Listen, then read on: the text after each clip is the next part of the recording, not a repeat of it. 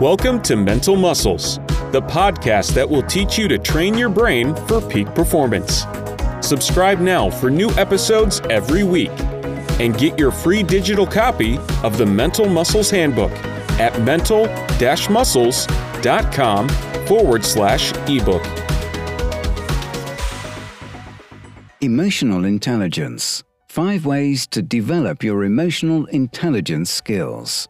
Emotional intelligence is a vital skill that is often overlooked. Despite high emotional intelligence being a known key for success, many people don't cultivate this skill, mostly because they aren't sure how. Today we're going to talk a little bit about emotional intelligence. We'll tell you what it is, how you can develop it, and what emotional intelligence can do for you. What is emotional intelligence? Emotional intelligence sounds like something complicated, but it's actually quite simple. Emotional intelligence means that you are aware of your own emotions, as well as the ones of those around you. Understanding how emotions affect our everyday life is extremely useful. So much that websites like TalentSmart advise that 90% of successful people score very high when it comes to emotional intelligence skills. So, how are they learned? Below, you'll find some tried and true methods to build up emotional intelligence on your own. Practice and learn how to actively listen. Active listening is an emotional intelligence skill that can get you very far in life. People want to know that you not only hear them, but you fully understand what they're saying. It's not just limited to words, however, as some people also express themselves in their body language. Pay attention to body language in friends and co workers so that you can start to feel for what certain poses or other signs may indicate. Impatient tapping is a good example. People crossing their legs when someone sits close as a form of defense body language is another. As far as the words, one nice trick is to repeat a summary of what the person has told you just before adding any input. This acknowledges that you have understand them and they will in turn be more receptive to your input. Cultivate a perpetually positive outlook. Having a positive outlook doesn't mean that you have to be bouncy and cheery all day. It can simply mean that you are geared towards success. It's not a new concept at all, of course. Stoic philosophers were extremely good at it, citing that while it cannot control everything around us, we can control the impressions that we take from it. Never decide that your day is ruined it's better to view problems as challenges or simply a way of breaking the tedious routines we tend to fall in over time.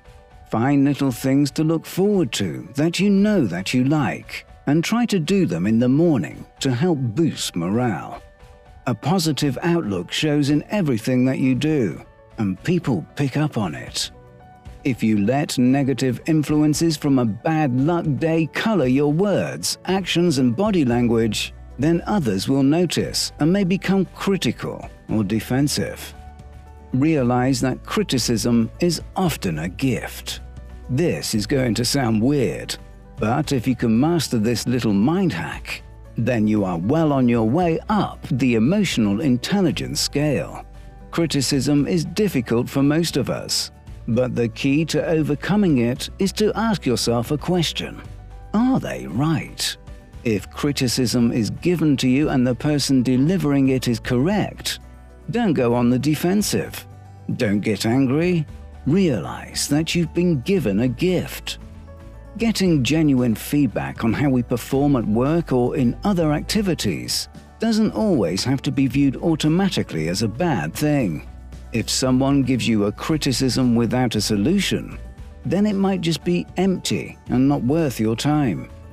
But if you ask yourself how you might do things better and get an answer, either by asking the critic or yourself, then you now know you can do things better.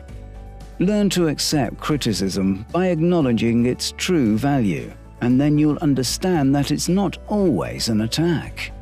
Your life and your emotional intelligence will benefit immensely. Know all your co workers' names and socialize. People hate it when you forget their name. Plus, if we're being honest here, we'll bet that you don't like your name being forgotten either. Make a little extra effort to learn all your co workers' names and to use them often. Be social, even if it's briefly in the break room.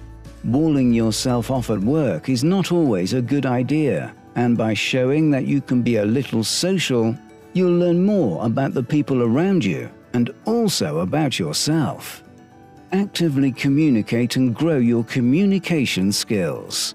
Aside from active listening, active communication is extremely important. The ability to effectively say exactly what you mean is priceless. It minimizes misunderstandings and it shows you as an assertive leader. It's all about using the right words, not the right volume. Books can help, such as 30 Days to a More Powerful Vocabulary. But more important to your communication is pausing to choose your words. This keeps emotion from creeping into your communications, and that gets results. Because people tend to take emotion on your part as an excuse to ignore your message.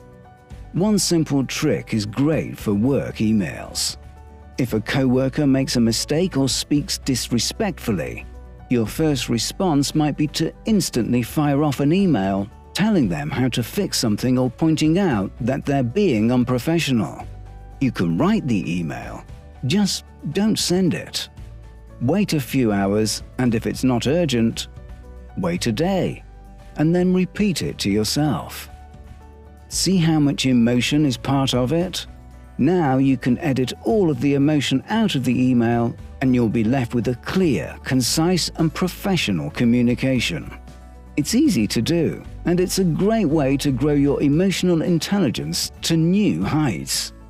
Final words Emotional intelligence is extremely empowering, both in everyday life and in the workplace.